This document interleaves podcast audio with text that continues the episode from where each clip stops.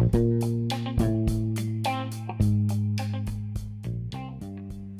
の番組は日常州のブックカフェ本のある空間ご飯とおやつつぐみブックスコーヒーの提供で全国の物好きな皆様へお送りいたします。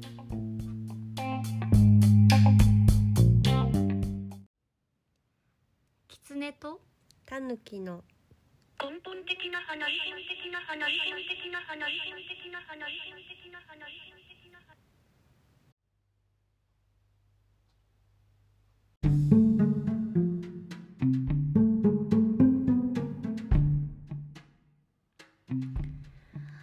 今は昔奈良県は東吉野村で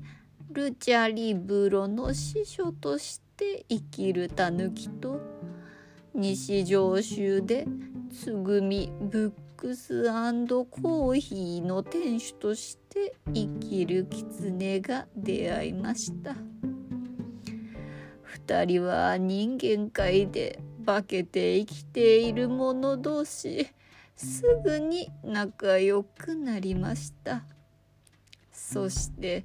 人間界でのおかしな出来事を話し合うようになったのです。そんな二人の気ままなおしゃべりの始まり始まり。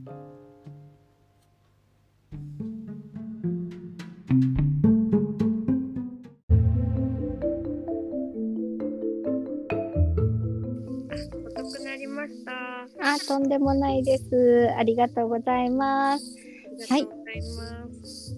では第17回根本的な話西上州のブックカフェつぐみブックスコーヒーの田中こときつねです奈良東吉野村人文建設図書館ルチャリブロ師匠の青木ことタヌです。よろしくお願いします。よろしくお願いしますわははいということでねえっと第17回はなんと初めてそのトークテーマとしてのリクエストをいただいたのでなんだろうトーチカネームオムラジの革命児さんでいいんですかね。そうですね。そうしときましょうか。なんだろうみたいな感じですけど。そう革命児さんのなんだなんなんていうんですかね。あ東洋経済オンラインさんでの、えっと、今更映画論の中で、はい、革命児さんが、まあ、犬神家の一族を取り上げて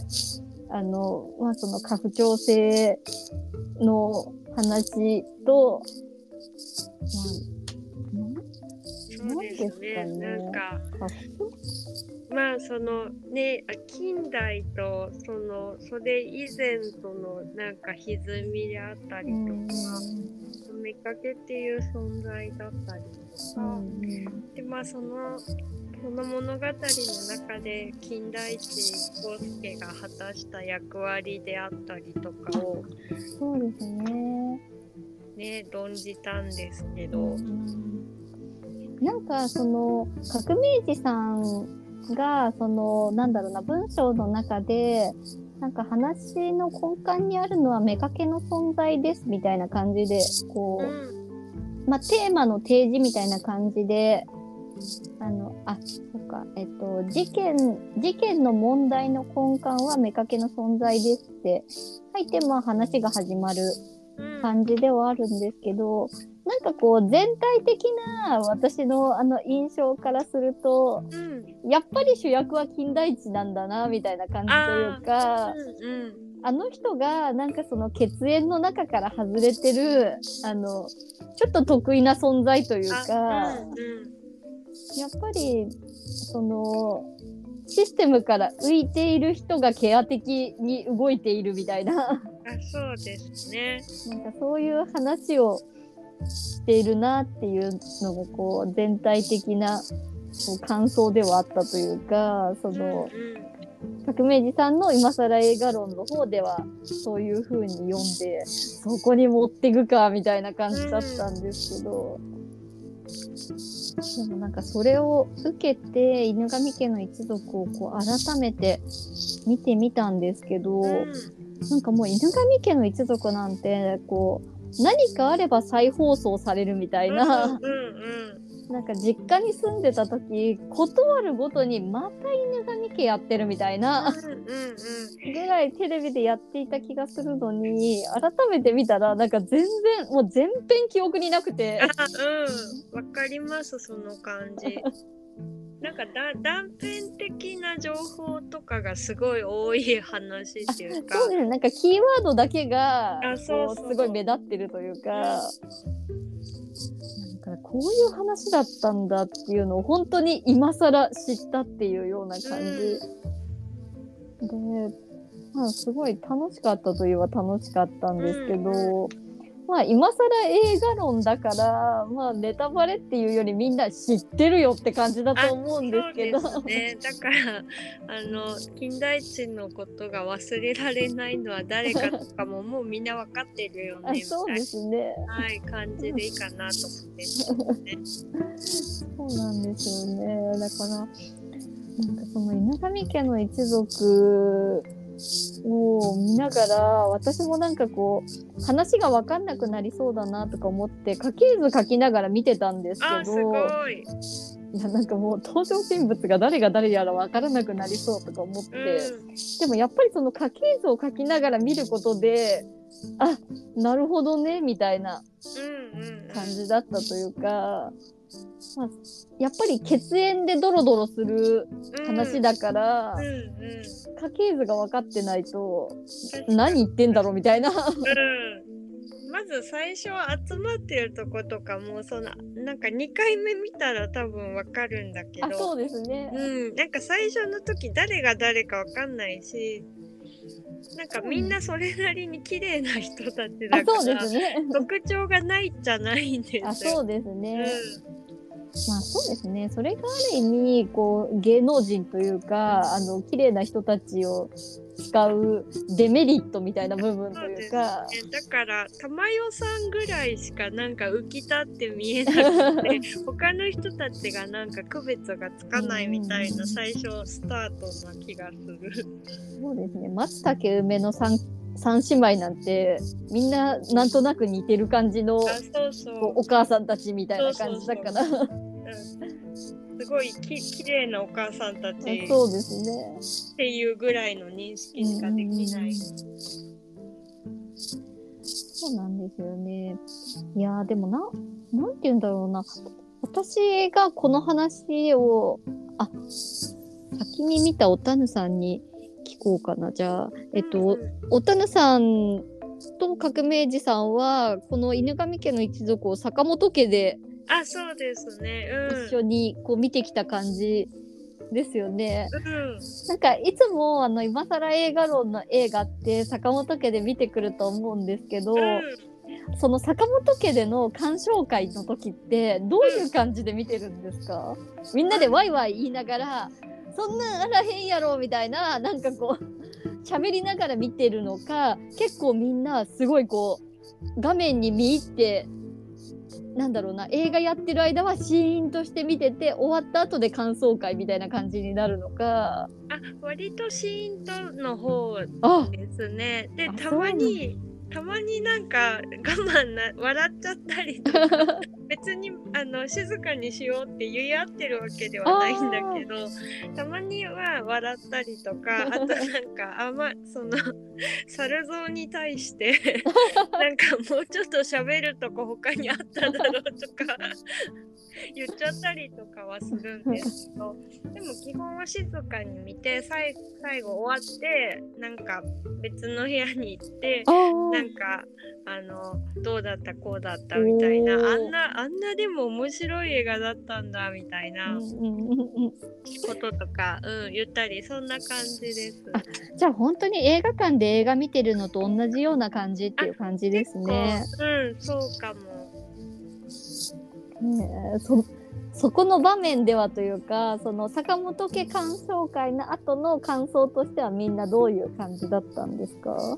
あなんかやっぱり思ったよりすごいよくできた映画あだーねって言ってストーリーとかもあのすごく完成度が高いし、うんうん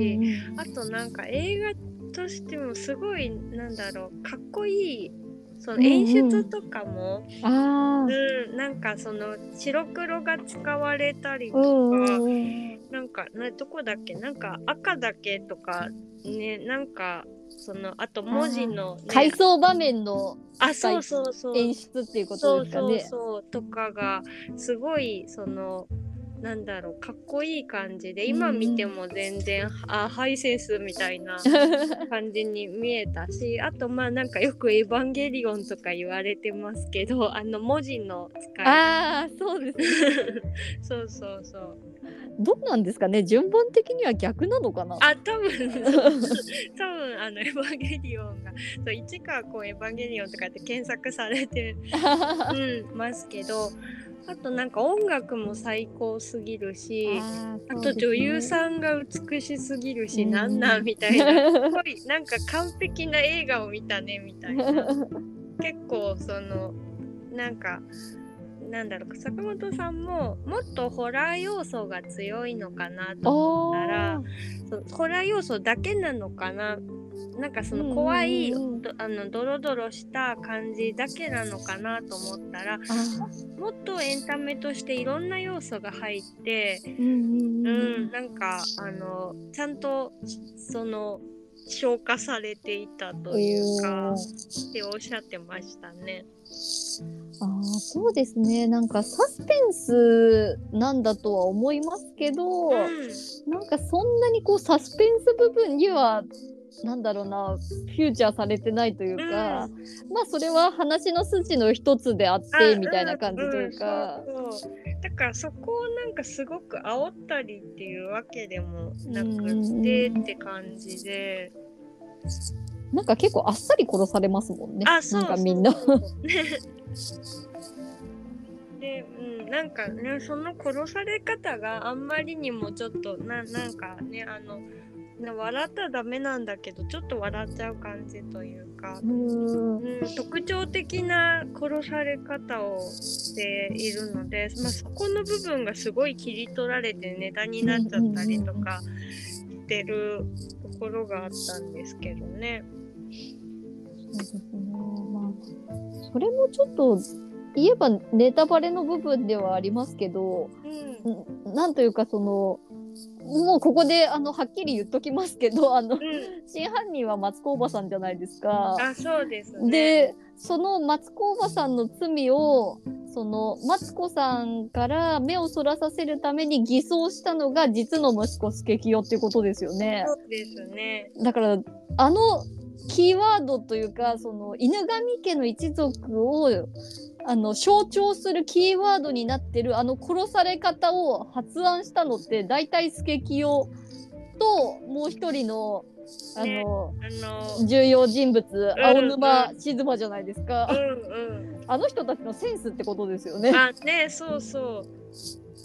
良きこと聞くを 完成させちゃうという。そうですよね。それをあの感じで仕立てるっていう。どうどういう感覚みたいなそいやの本当に本当にだからマツコもびっくりですよね。あ そうですよ。よねなんでこんなになってんの？みたいな。マツコ的にはその場その場でなんかまあの劇場に駆られてあそうですねの結構衝動的な殺害みたいな感じで。ねやってってるのにそれが何かこうね死体の見つかり方がえそう私そんなことしてませんけどみたいな。そうですよね大体その場の衝動でブスーとか刺してああやってしまったみたいな感じで多分その場に放置しただけなわけじゃないですか。ねでそれを誰かがあの芸術的な感じに仕立て上げててどう考えたって謎ですもんね。そうそうで毎回それが起こるっていうね。いやーだからなんそれがまあ犬神家の一族の映画のキーワードになってるっていうこともなんかすごいことだなと思うし、ででなんでまあそのドロドロしてるかっていう部分にその血縁関係のややこしさみたいなうん。感じが出てくるというかその青木さんが指摘した物語の根幹にある妾の存在みたいな感じで言われますけどでも物語の事件ん？事件の問題の根幹が妾の存在って言いながら左平王の妾ってほぼ出てこないじゃないですか。でも全員妾ですよね。あえっとお母さんたちって妾の子じゃないですか。あ、そうです、ね。だからマツコのお母さんだけがだけが出てきます、映画の中で。は出てきますけどそれもなんかこう、なんかなんて言うんですかねこうまあ粗雑に扱われてるというか、あね、だからその妾の末路がちらりと出てくるってことか。でタケコと梅子のお母さんたちなんかもう亡くなってる的な感じというかで、うん出てきもしないじゃないですか。ね、で多分その妾としての役割を終えたら家から追い出されたのかなみたいなうん感じですよね。少なくともなんかマツコのお母さんはあんまりいい暮らしをしてる感じではなかったです。そうですよねね娘からお金せびりに来るぐらいだから、やっぱり生活は厳しいみたいな感じでだからそのなんて言うんですかねそのおめかけさんがどうかっていうよりはその男性が権力を握っていて女の人たちがまあ粗雑に扱われてるみたいななんかこう家父長制よりも前の段階みたいな感じが私はすごくしてうん、でなんかそうでもでもなんだろう。なんかそのねあの遺産相続のプレイヤー自体は女性たち、あそうですね、うん、でなんかそその息子たちは結構添えもんみたいなとこあろそうですよね。があったじゃなん。かコマみたいな感じですうん、よね、うんうんうん。そいつらがその何かを握ってるからお母さんたちが躍起になってるみたいな、うんうんだから結局はその相続関係において女たちがないがしろにされ男は駒にされみたいな感じでその権力を持っていた左平王だけがそのなんだろうな駒を動かす権力を持っていたというかでもなんかこう家父長制がすごいなんだろうなフューチャーされているのかと思って見ていたら相続自体は遺言じゃないですか。遺言ってある意味その相続制度をぶっちぎる権力を持ってるというか、ねうんだからこそそこにあの野々宮珠代が出てくるわけじゃないあですか。ね最初は孫だってわからない状態で、なんでかわかんないけど大事にされてるみたいな。だから言ったらそのなんか知り合いの娘さんにめっちゃあげますって言い出あそうしたのですねみたいなそうですね。客観的に見たらうねん、。そうですよね。だからそその野々宮珠代が最初はその他人だっていう感じだから遺言なんかなみたいなうんでもその割には場合分けがたくさんありすぎるというか、うん。こうだったらこうこうだったらこうこの場合はこうみたいなのをめちゃくちゃいっぱい書いてたじゃないですか、ややこしい遺言書だなみたいな、ね なんか登場人物たちの説明がすごく出てくるからよくわかるっちゃよくわかるあけど。ちょっと説明的な感じでもあっうんうん。たけれどもまあなんだかわかんないけど野々宮珠代が一番こう大事にされててでまあそれがなんだろうな。もう自分はいらないみたいな感じになるんだったらまあ男の孫たちにやるかみたいなうん。感じでこういう風に分けろみたいな。でそいつらが全員死んだりしたらじゃあ静まにやるかみたいな。うんうん。だからなんかこう遺産の分割対象が全員孫っていうのがちょっと不思議な感じではあったというか、でしかもその孫の中で一番かわいそうというか実際に映画の中でも私のことなんて何も書いてないじゃないとか言って泣いてましたけどでさよ子じゃないですか。さや子泣いてましたよね。一番かわいそう。本当ですよね。何も書いてないとか言って、いやそりゃ泣きますよね、うんうんまあそそうだなとは思いましたけど。でもさよ子が泣いてるけどさよ子の前に娘たちみたいなのもいるわけじゃないですか、うんうん。泣きてえのはこっちだわみたいな、うんうんうん、でもなんだろう。でもなんかすごいそれに対してもなんかすごいあのああいう事件になってしまったのがなんかすごいその取り返したいみたいな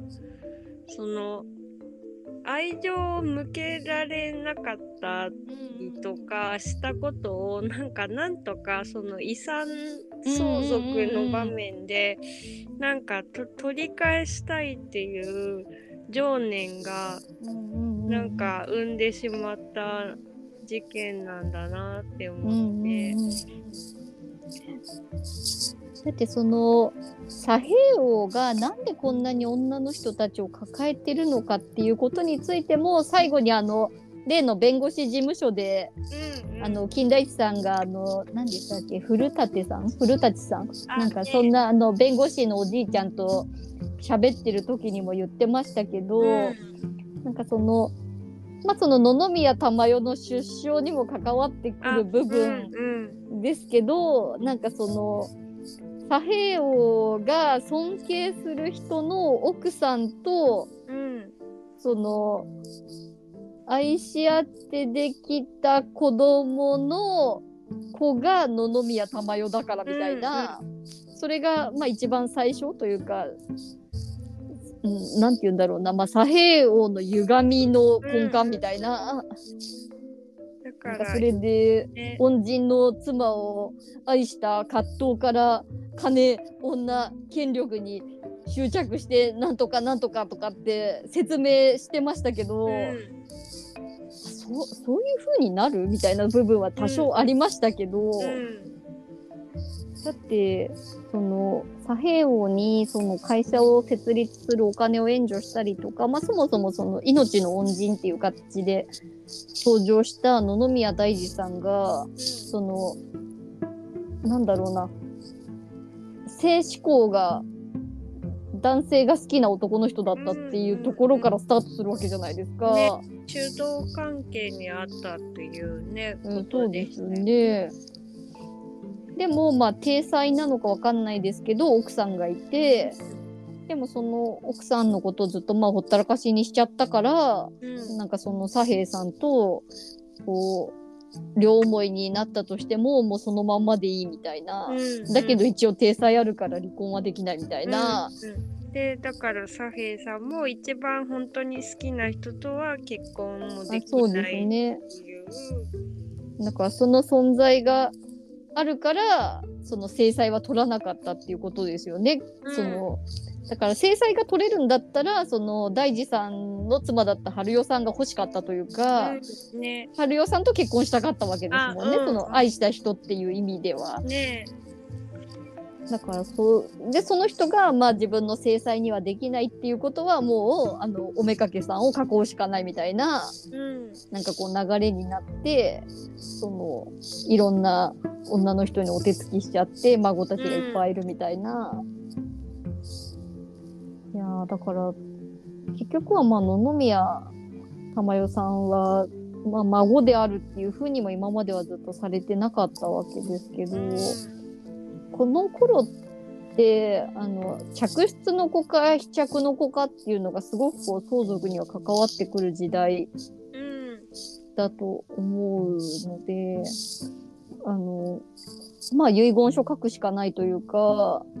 その自分のあげたいようにそのお金を分配するとしたらもう遺言書を書くしかないんだと思いますけどいやでもなんかそう思うとここんちってその左平王がちゃんと遺言書を書いたことで相続っていう点ではもうその人たちがおめかけさんの子か正妻の子かっていうのはもうどっちでも関係ない状態にはなってるんですよね。なんか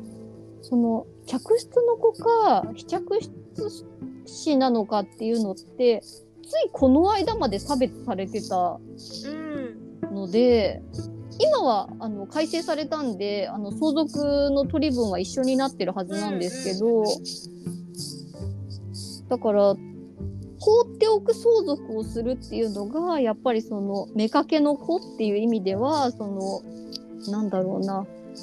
扱いを不当に扱われてるみたいな感じだと思うので、その妾の子であるから不当にあの権力をん？違うな権利をうん侵害されてるって言いたいのであれば、遺言書じゃない方が侵害されるんです。うんうんうん。じゃあ遺言書を残さなかったことに恨むみたいな。方がなんかこねう分かりやすいというか、もっとないがしろにされるみたいなあ感じといねうか、うんうんただこのこの人たちというかそのまあおめかけさんが認められてた時代ってうん。うんその紙の戸籍にはあのめかけって書かれちゃう戸籍が存在したうん。時代だと思うので、うん。あまあこの犬神家の時はなんかこう青木さんの解説で言うともうあのめかけは廃止されてたって書いてあるからうん。あのそうじゃない時代かもしれないんですけど、うんこの頃ってあのなんだろうな家制度があった時家制度があった時っておめかけさんもその人の戸籍に入れたから誰だかわかるんですよねその関係というかが。なそのるほど。ああ左兵に囲われてる人ねみたいな感じというか、はいはいは一応公認みたいな感じというかで、だから役所行けばわかるんですよね。ああそこんちのおめかけさんみたいなあ、あ、はいはいはい。感じでわかりますけど、うんその点で言うと今の戸籍の方が非道ですからね。あ今の戸籍は愛人証明してくれないからあ、そうか。子供たちは別で認知されない限りはお父さんは不明っていう形になっちゃうので、まあそれこそ遺言書残してもらえばあの相続はされるかもしれないですけど、うん認知されてなければお母さんは全く無関係だしうん。息子たちというかあの子供？認知されてない子供は他人ですからね。うん。もう追いかけようがないというか。うんうん。だからなんというか戸籍の面から言えばなんかどっちが不当なんかなみたいなそうん。のさすが。見るところ。なんかその現代の人権感覚であればあってはならないっていう書き方にうん。あーまあ確かにその女性の権利は不当に侵害されてるというかうん。不当に扱われてるけどそれこそ今現代ってこの間とかもあのなんなんだったかな。あの女性が自宅で男の子だったかな。赤ちゃん産んじゃったけどその亡くなった赤ちゃんを抱いて警察署に行ったら死体遺棄で逮捕されたみたいな。それってお母さんは処罰されるけどお父さんは謎なわけじゃないですうんか。うんうん。だからそういうのがその結婚してない男女の間の子供ってお父さんが不当な権利を振るってるどころか出てきもしないっていう状態になってる、だから全く無関係でいられるみたいな状態になってるので、妾っていう存在であろうともお父さんが終えるっていうことってむしろ現代よりも私はあの、誠実とは言わないけど責任は取ってる感じがするみたいな、うんうんうん。今の方が悪いじゃんみたいな感じがするんですよね。でもだからなんなんだろうな。なんかそそこがすごいでもなんだろう娘たちのその妾の娘たちのうんうんうん。その感じ方からしたらあの求めてるものと違ってたっていうのがうんうんうん。なんかすごいねこの物語のミソになるのかなと思うんですけど。でもななんかねそこのでもなんなんかすごい私は不思議だったんですよなんかはい。あの基本だって左辺は非道なわけじゃないですか。あ、そうですね。おお母さん追い出すんだみたいなこととかもうんめかけたって年取ったら追い出すんだみたいなとかもでもなんかそなんでなんであの娘たちはんなんかそ相続の時にはなんかそこそこはそのなんか自分たちにも気持ちあるだろうって逆に思ったんだろうとか結構不思議だったというあ。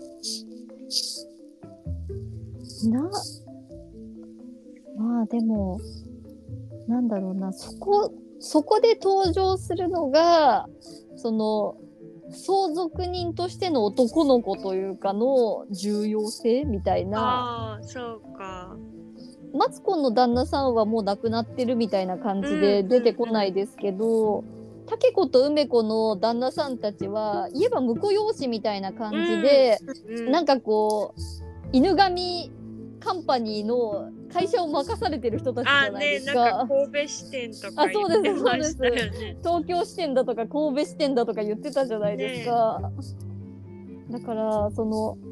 私たちはその自分が娘だからっていうことでその男の子としての役割を果たせないから結婚してやったじゃないかみたいな。ああそれで男児を設けたじゃないかっていあそうです。うところなんか自負みたいな、うん、あそこなのにっていうことなのかな。なんかそんな感じというか、なんかそもそも結婚した時点で男の子を連れてきてやったじゃないかと義理の息子作ったやろみたいな。うんうんで義理の息子作った上で実の男の子その血縁の男の子を産んだじゃないかみたいな感じのなんかこう自負のもとにうん、だったら金ぐらいよこせみたいな。あ愛情も受け取れなくてその左平王が望んだ通りその家を存続させるための男の子を用意したったのにー、うん、何にもないんかいみたいな。うん。うん。でそれで男の子産んだっていうのにその相続の一番筆頭に来たのが野々宮玉代って誰やねんみたいな、うんうんうん。誰だかわからない女の子なわけじゃないですか、ね話が違うだろうみたいな感じなんだと思うんですけど。うん。だからそうなんかだからその流れで言うと妾かどうかってなんか私の中ではこうあんまり関係ないなみたいな感じというか男の子がいるかどうかみたいなところがなんかこの話の中で重要になってるうんみたいな感じというかうん。だってそもそもそのおめかけ3人の中で男の子が1人でも生まれてたら多分この話なかったじゃないですか。確かに確かに。誰かが産みましたよかったねみたいな感じででしかもその左平王が女中さんに手をつけたという青沼菊野さんうん。の息子さんが静馬なわけじゃないですか、あねその助清とうん。手を組んだというかまあ脅してやらせたわけですけど。そうですねだからその青沼菊野さんだけは年齢がすごく若いからなんかその静馬が助清たちと横並びに言われてますけど静馬の立ち位置って言えば松茸梅の三姉妹と同じ場所じゃないですか。あねだからなんだろうな家系図的に左平王に一番近い男の子って静馬だと思うんですよね。あねでちゃんときなんだろうな血縁なわけじゃないですか。うん。公認はされてなかったとしても、うんうん。本人はだって承知してるからうん。遺言書に出てくるわけだし、だから普通にその男の子っていう意味で言うんだったらあれ？青沼静馬じゃん？みたいな、うん。まあ、だからこそ本人が怒ってるというあかそうね俺だろうみたいなところで、なのにあの相続もあんまり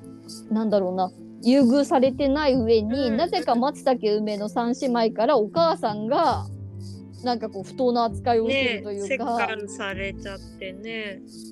ああれ一体何？みたいな感じだったというか。謎のシーンでそうですよね。あれなんだかよくわかんないけど。実質的になんだろう。なんかする。まあ実質的なんだけどなんだろう。暴力を普通に暴力を振るうっていう。あそうですね。もうちょっとなんかなんだろう。お金持ちらしく ななんかできそう。いろんな権利を奪うとかなんかできそうなんしかもそうですね。すごい短絡的なそうなんそうかそうさこう。三姉妹自分で行くんだみたいな。そうですよね。なんかあれはそう人雇うとかしないんだみたいな。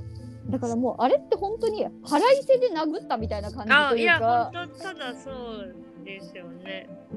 だってなんかその自分たちの相続の権利を脅かす男の子を産みやがってみたいな感じだとすれば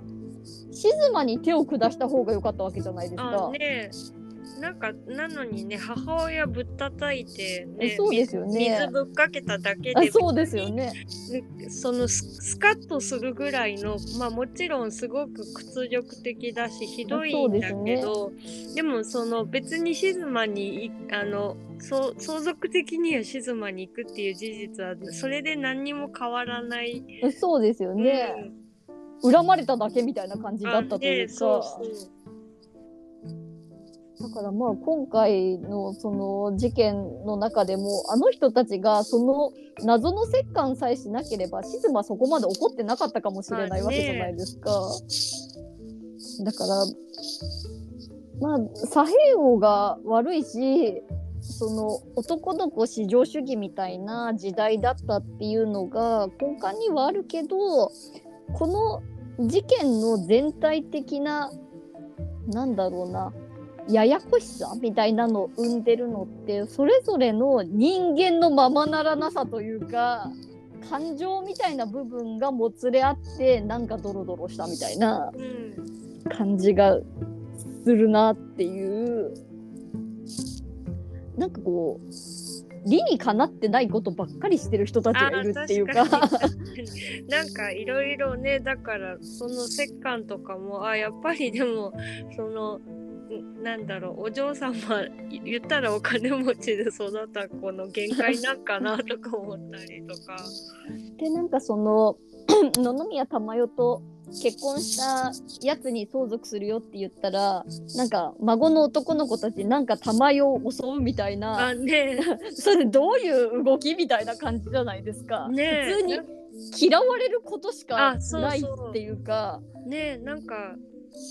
その無理やりそのねなんだろう昔の予売とかじゃないんだから。なんか既成事実あ的なことをそうそうそう。作ろうとしてるのかそのなんだろうな。妊娠させてしまえばこっちのものと思ってるのかどうかわかんないですけど。ね妊娠と結婚ってイコールじゃないじゃないですか。いくら時代とはいえ。ややっぱり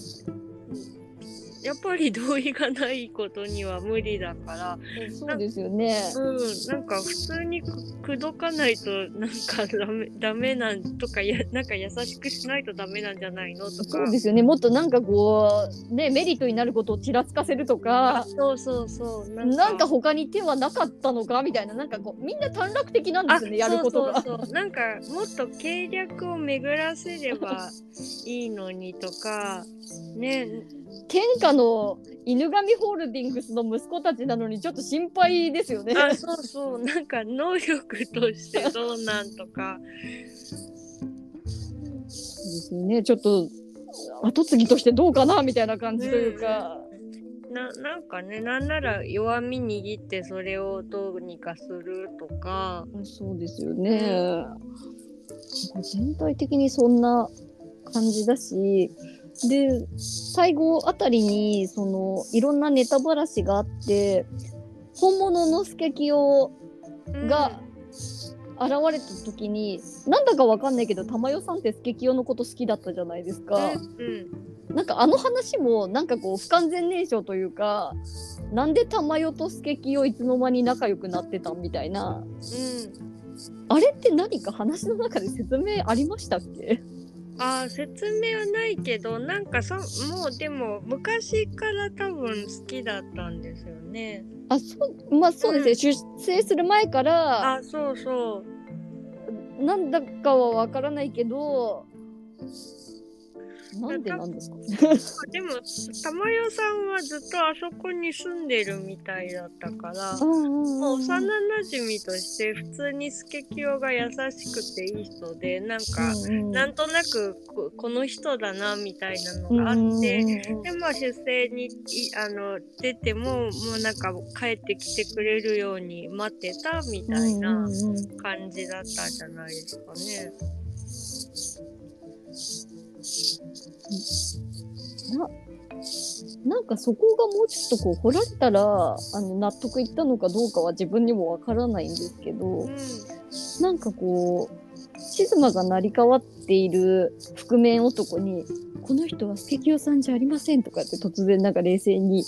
うん。言うし、うん。で静馬は静馬でなんか静かに出ていくっていううん。なんだかよくわからない感じだしそれでいて本物のスケキヨに殺されて湖に逆立ちさせられたわけじゃないですか。うん。なんかこうあっさり殺されて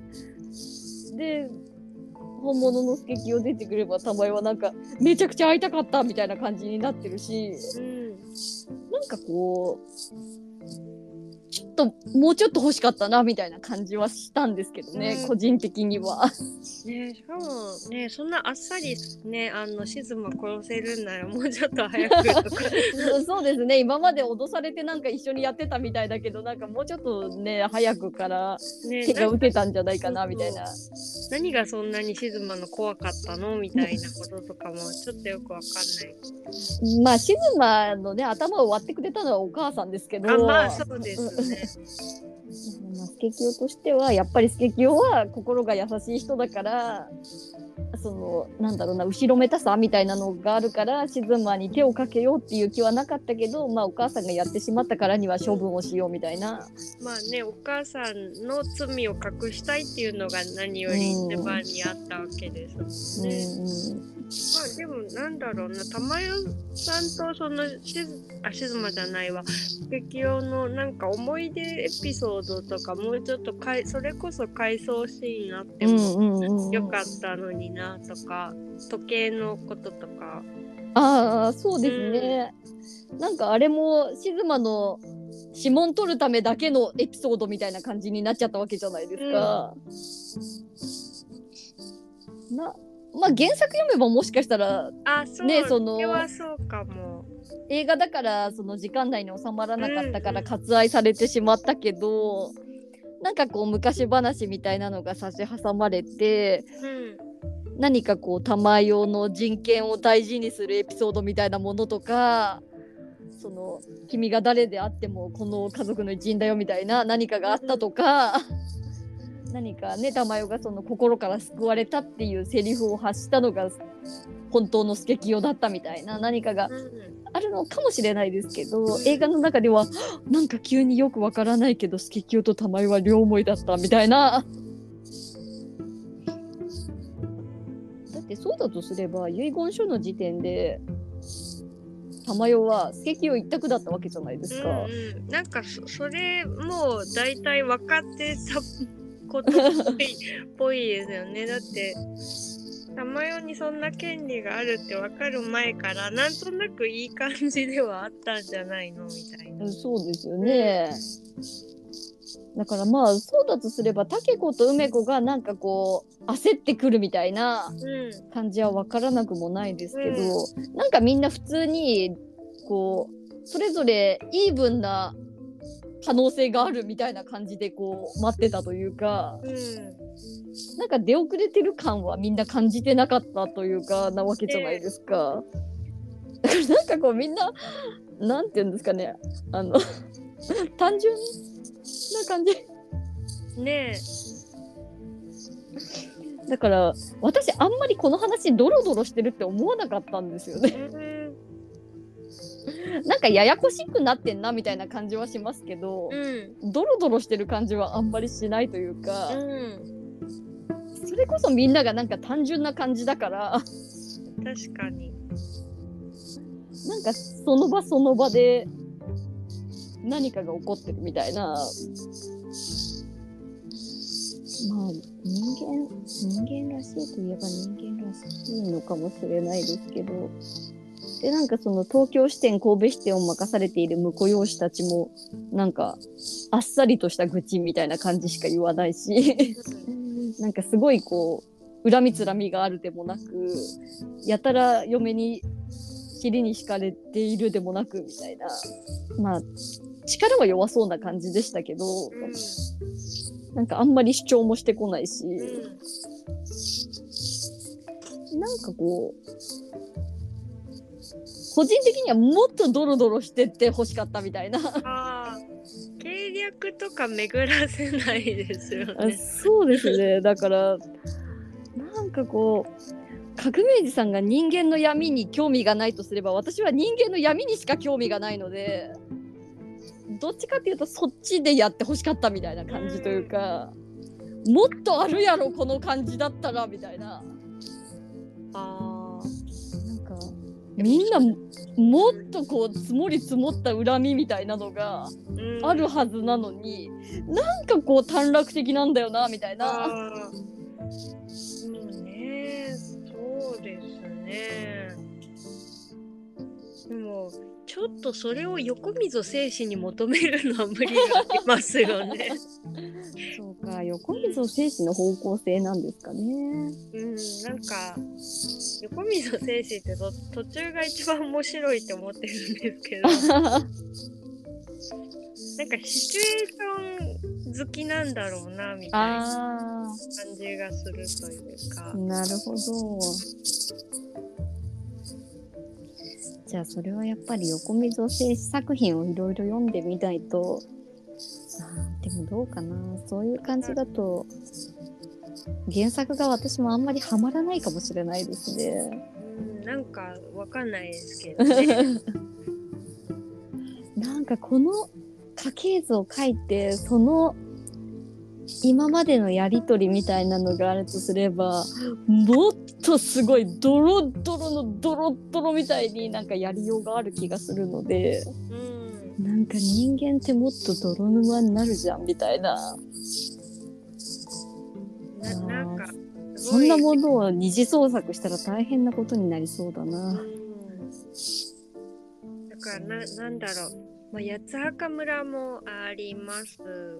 けど、うん、映画化もされてるし、はい。でもなんか八つ墓村のね事件の下敷きになったのって津山事件だけど、えっとまあ、実際にあった事件だはい。けど、よくその事件をこんななんか薄っぺらいで できたわねみたいなあー じゃあそれはちょっとやあ八つ墓村のその最後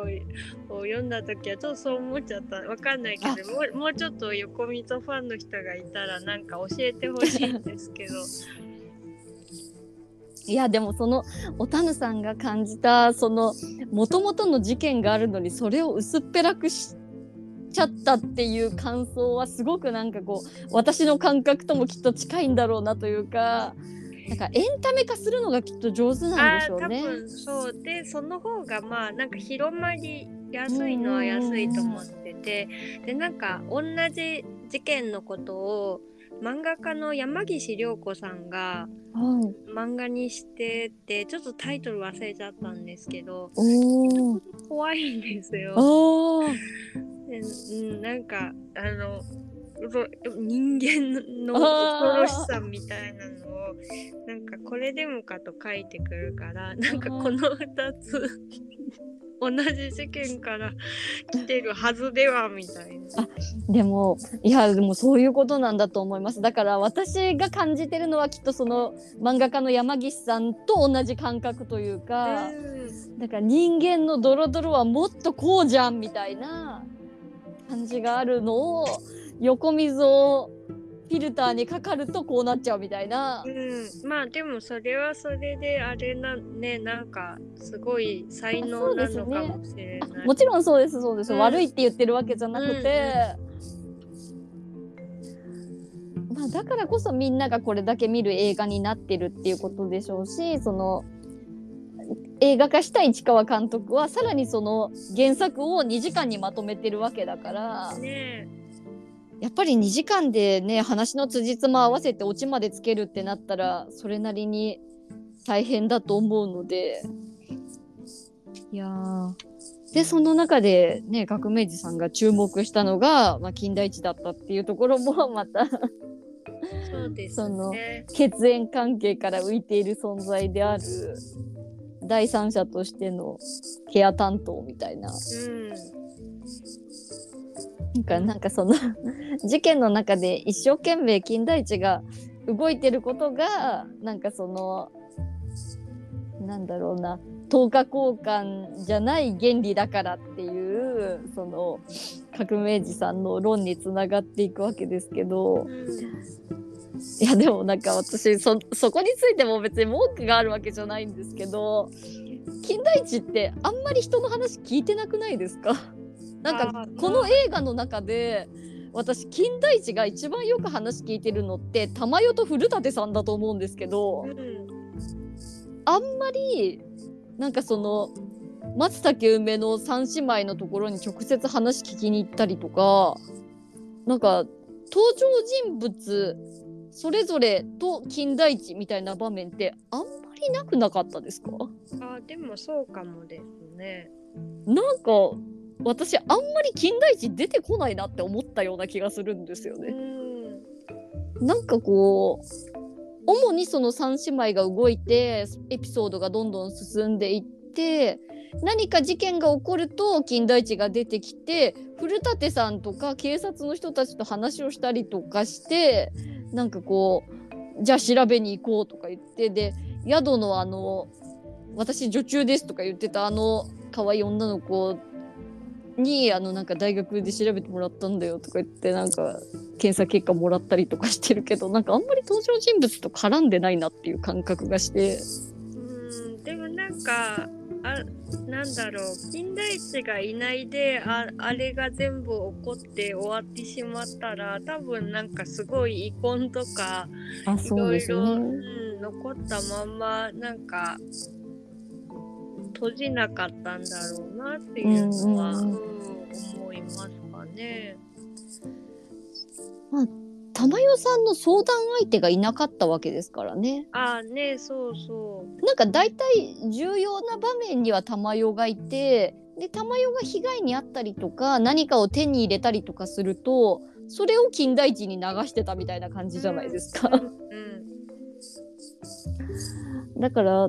玉代さんのケアをすることでこの話が解決したみたいな感じというかうん、ねなんか周周辺の人たちとはなんか近くにいるみたいな感じですよね。ああそうですね。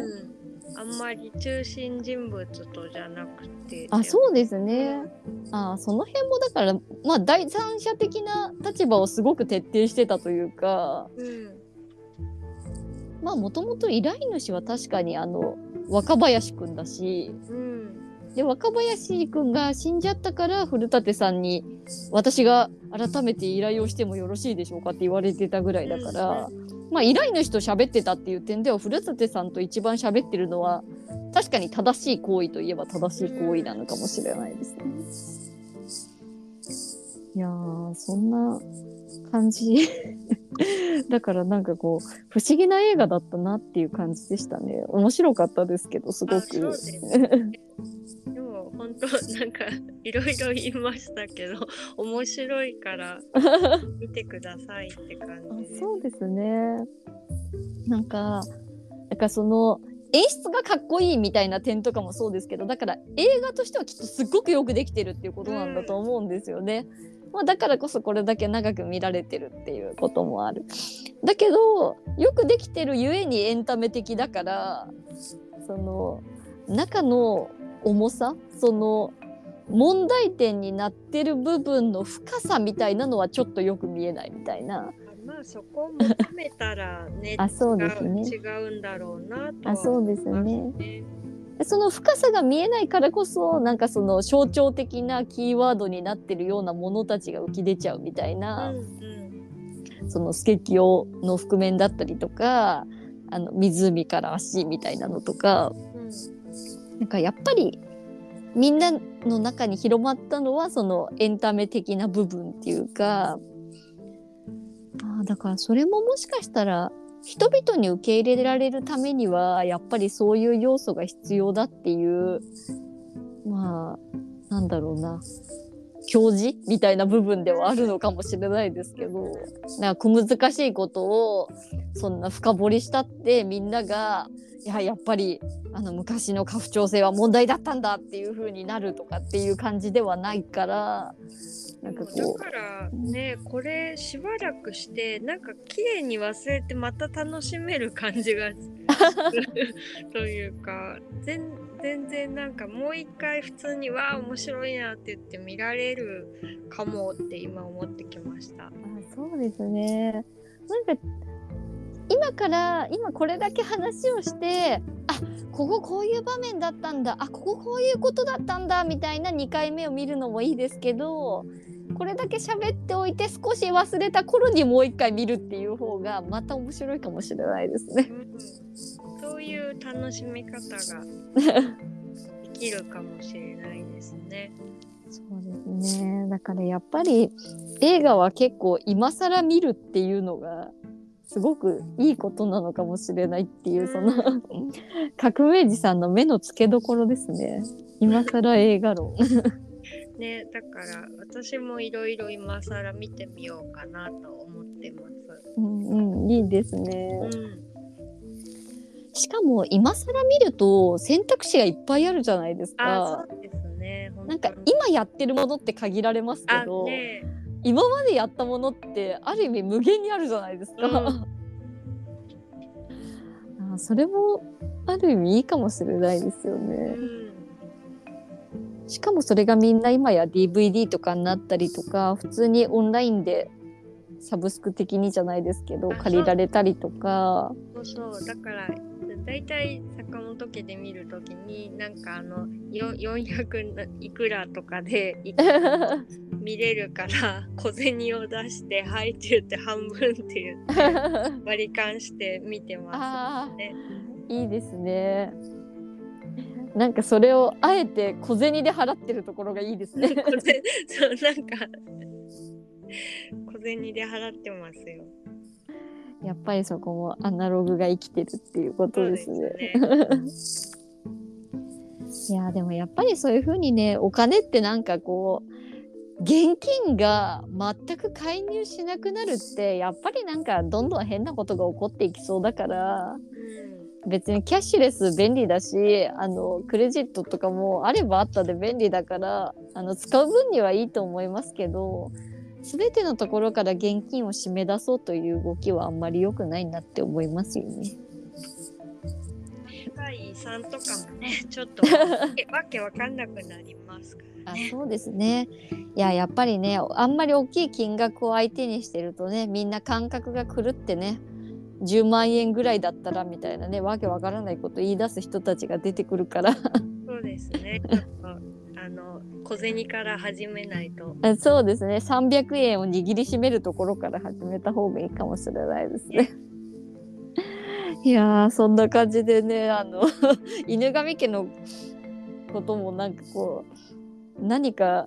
まあ別にねあの根本的な話は根本的な話はするけどだから何かが解決するとかあの教えになるとかっていう話ではなくて私とおたぬさんが楽しくしゃべるっていうのが一番重要なところなのでそうですね。何かを魚に食べてるだけっていう。そうですねはいそういう感じなのであっという間に第17回も終了してしまうわけなんですけど。